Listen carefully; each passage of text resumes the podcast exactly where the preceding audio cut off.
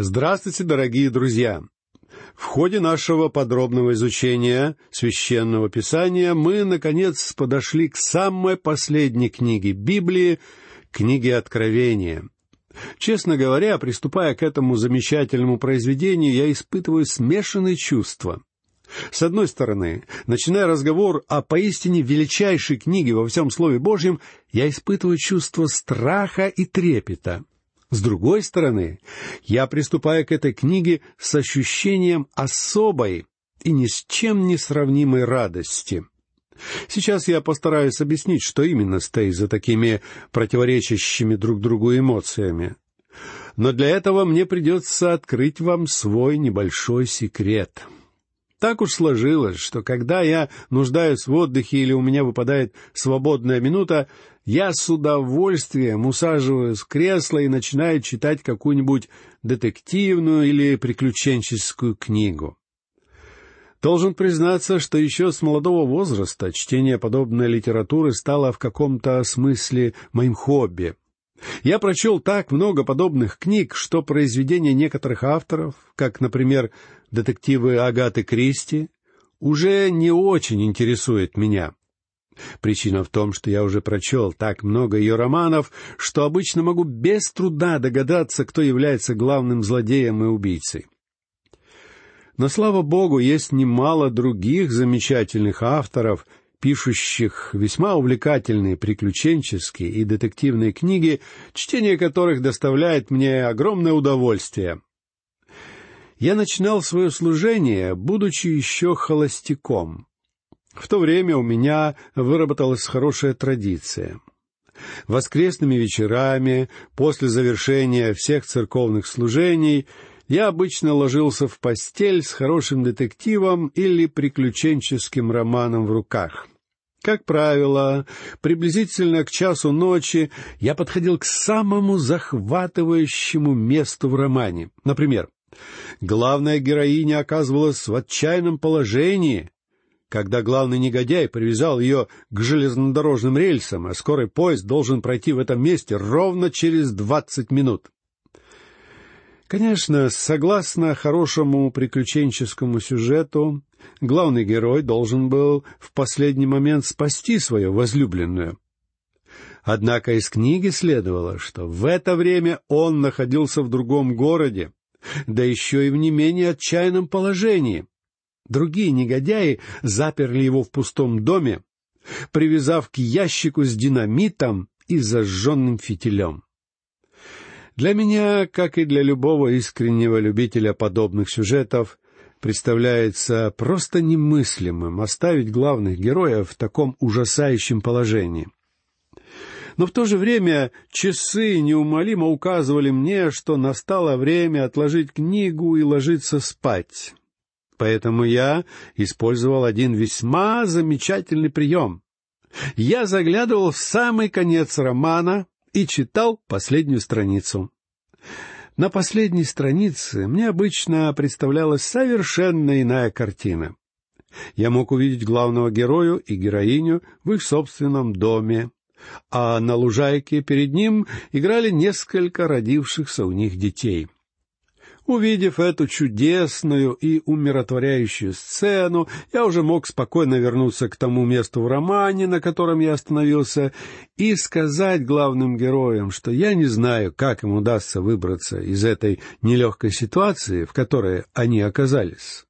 Однако я мог уверенно сказать им, что рано или поздно все в их истории завершится благополучно. Друзья мои, в Библии есть книга, которая называется «Книгой Откровения». И эта книга рассказывает нам о том, как завершатся события этого мира. Я буду совершенно искренен с вами, признав, что сегодня я не могу не испытывать чувство беспокойства, наблюдая все то, что происходит сегодня в этом мире и с этим миром.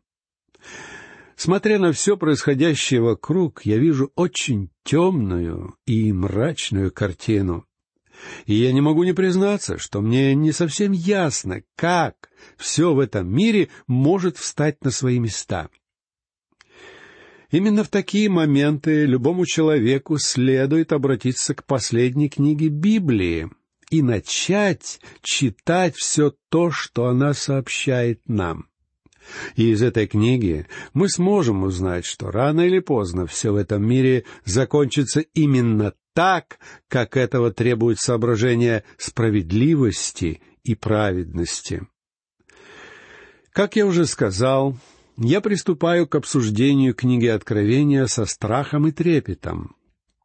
И причина вовсе не в отсутствии должной компетентности с моей стороны, хотя я не собираюсь скрывать, что есть еще много всего, что мне предстоит узнать об этой книге.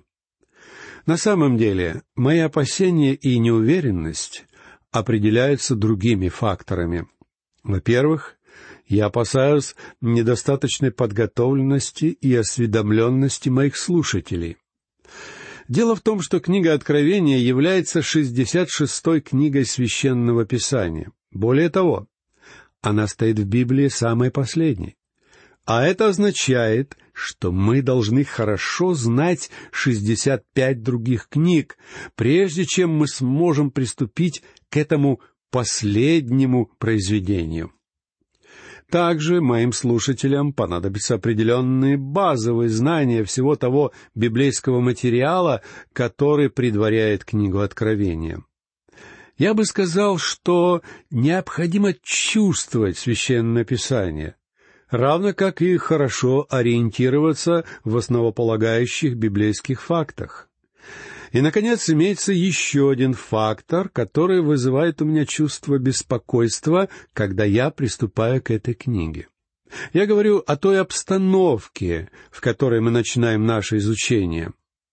Причем больше всего меня беспокоит даже не то обстоятельство, что мы живем во времена скептицизма и недоверия, хотя это, несомненно, так, Самое главное, что нам с вами довелось жить в темные и трудные времена, отличительной особенностью которых является полная потеря чувства видения будущего, а также всякой цели и надежды. Я готов сказать даже больше. Я думаю, что это один из самых худших периодов в истории церкви. Смотря на окружающий нас сегодня мир, мы видим, что он действительно находится в состоянии хаоса и смятения. В течение уже долгого времени многие выдающиеся люди с непоколебимой уверенностью заявляют, что грядет какой-то колоссальный кризис. Причем не подумайте, что я ссылаюсь на слова проповедников. Я был бы готов привести вам на этот счет слова самых разных людей, представляющих самые разные сферы и части общества. И я искренне задаюсь вопросом, что сказали бы эти люди сегодня, если бы им пришлось жить в наши дни? А для того, чтобы картина выглядела еще более унылой, я скажу, что современная церковь не способна предложить решение для тех современных проблем, с которыми нам приходится иметь дело. И именно как результат этого всеобщего предчувствия беды в последние годы происходило неуклонное повышение интереса к книге Откровения, которую нам предстоит изучать далее. Теперь я хотел бы поговорить об особенностях толкования этой книги. Хотя ведущие богословы расходятся во мнениях относительно подробностей толкования книги Откровения, когда дело касается более широкого взгляда на это произведение, мы можем встретить четыре основных подхода или четыре системы трактовки. Первый подход строится на главном предположении, что все события, описанные в книге Откровения, уже исполнились когда-то в прошлом. Иными словами, все описанное в этой книге имело непосредственное отношение к временам апостола Иоанна, то есть к периоду правления императоров Нерона или Донициана. Этого подхода придерживался знаменитый Эрнест Ринан, а также большинство богословов немецкой школы. По их мнению, целью книги Откровения было дать утешение гонимым церквям, а потому книга была написана с использованием символики, понятной христианам того периода.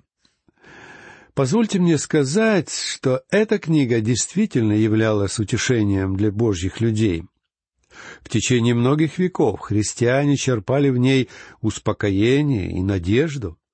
Однако основным следствием данного метода толкования становится вывод о том, что можно без особого ущерба изъять из Библии книгу Откровения, так как она не имеет ровным счетом никакого отношения к нынешнему времени. Справедливости ради необходимо заметить, что эта точка зрения в основном представляет сегодня лишь исторический интерес ибо в наши дни она уже более не воспринимается богословами сколько-нибудь серьезно. Следующим подходом является историческое толкование книги Откровения. Этот подход подразумевает, что исполнение пророчеств книги Откровения происходило непрерывно в течение всей истории Церкви, начиная от дней самого апостола Иоанна и заканчивая современностью. На мой взгляд, в этом подходе содержится определенная доля истины, если взять, к примеру, описание семи церквей Малой Азии. Об этом мы с вами еще будем говорить далее. Однако в остальном мне кажется совершенно очевидным, что книга Откровения является типично пророческой. Еще один подход книги Откровения представляет собой духовно-историческое толкование. По сути дела, это усовершенствованный исторический подход, и согласно этой теории утверждается, что два фигурирующих в книге зверя — это имперский и провинциальный Рим, в то время как главная цель книги — дать христианам поддержку и утешение. Согласно данной теории, по большей своей части книга Откровения уже исполнена, а потому она содержит для сегодняшней церкви только духовные уроки. Надо заметить, что данного подхода придерживаются богословы, которые стоят на позициях амиллионизма, то есть не верят в грядущее тысячелетнее царство. При этом они фактически перечеркивают и отвергают главное предназначение этой книги. В свое время, учась в семинарии, я изучал книгу Откровения под руководством богословов именно этой школы. И сейчас я с изумлением вспоминаю, как эти исследования попросту отметали или игнорировали факты данной книги с помощью одной простой фразы, что все это якобы не более чем простые символы. Однако мои учителя так никогда и не могли с уверенностью ответить на вопрос, что именно стоит за всеми этими символами. В этом, на мой взгляд, и состояла их главная проблема. Опыт показывает, что на основании этого подхода могут появляться весьма необычные толкования книги Откровения. Так, например, в каких-то символах одни богословы усматривают изображение фигуры Мартина Лютера и всей реформации, в то время как другие богословы видят там же пророчество об изобретении книгопечатания. На мой взгляд, толкования подобного рода наносят ущерб книге Откровения, а также полностью перечеркивают ту цель, ради которой она была написана. Четвертым методом толкования откровения является футуристический подход. Это точка зрения, которую разделяет большинство богословов, стоящих на позициях премиллионизма. Именно этой точки зрения держусь я сам, и именно ее я хотел бы представить в ходе наших лекций. Согласно этому подходу, книга Откровений рассматривается главным образом как пророческое произведение. Большинство сторонников этого подхода следует определенной структуре толкования, которая согласуется с самой книгой. Мы увидим это в наших следующих передачах, когда будем говорить о структуре данной книги. Она начинается с откровения прославленного Христа, Затем перед нами предстает церковь, и мы видим всю историю церкви на этой земле. И, наконец, в третьей главе церковь попадает на небеса, и мы видим ее уже не как церковь, но как невесту, которая придет на землю вместе со Христом, когда Он появится вновь, чтобы основать свое царство. Это и будет то самое тысячелетнее правление, о котором нам пишет Иоанн. Это также будет временем испытаний, ибо в самом конце данного периода сатана будет на непродолжительное время освобожден из своих уз. А затем последнее сопротивление Богу будет подавлено, и начнется эпоха вечности. Именно такую трактовку книги Откровения принимают и разделяют большинство исследователей сегодня — Однако есть и незначительное число критиков данного толкования, которые не только пытаются отстоять свои подходы, но опорочить представителей других точек зрения.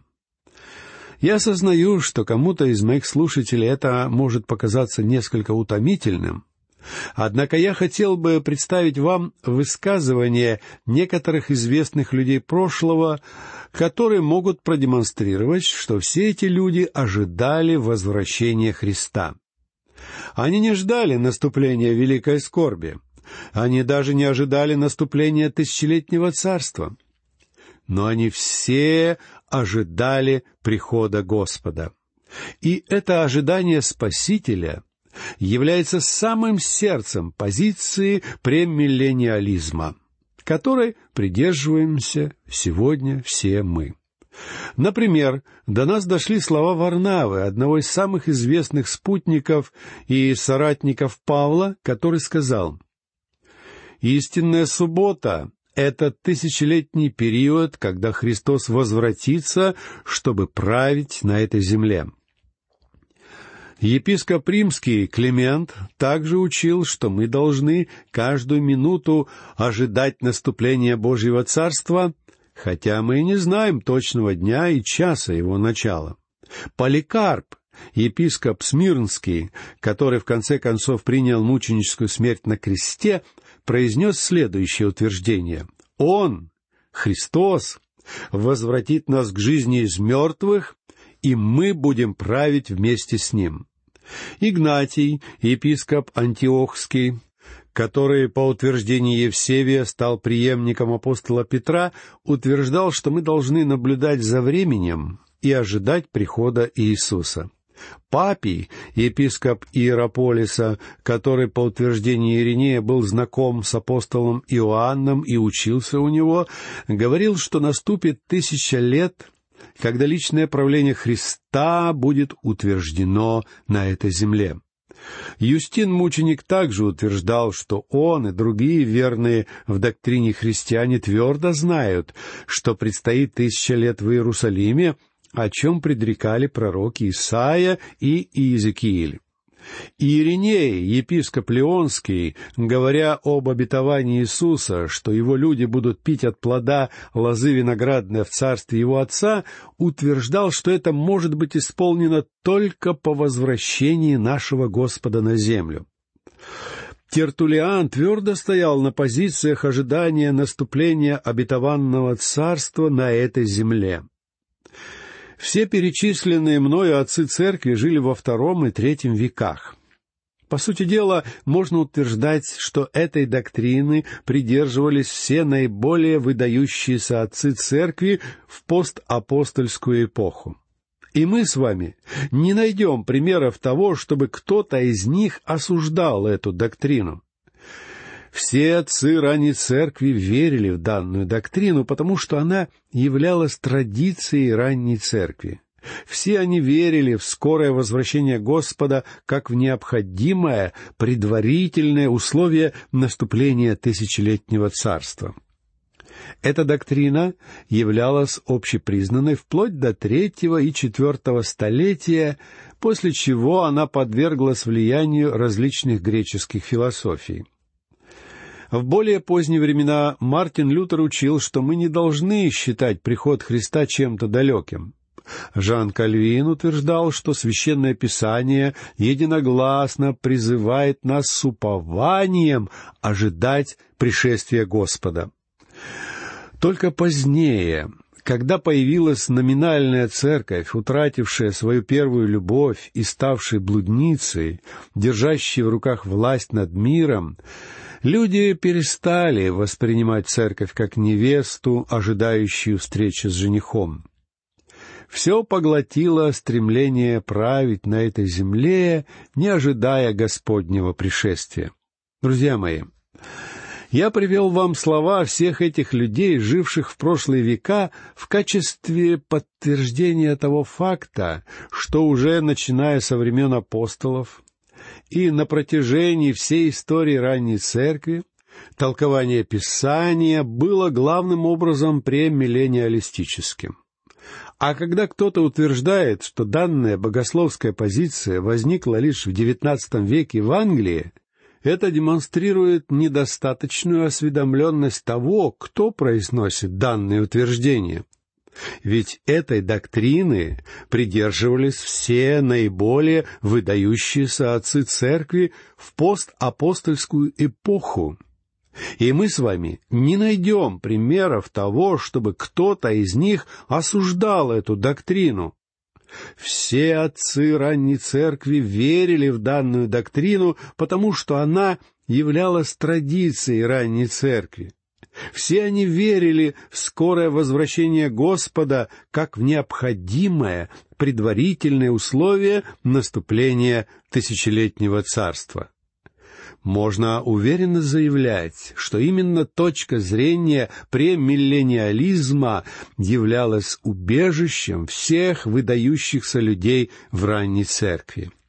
И именно с этих позиций нам с вами предстоит вести обсуждение книги Откровения, которую мы будем изучать в течение всех наших оставшихся лекций. А на сегодня все. Я прощаюсь с вами. Всего вам доброго, до новых встреч.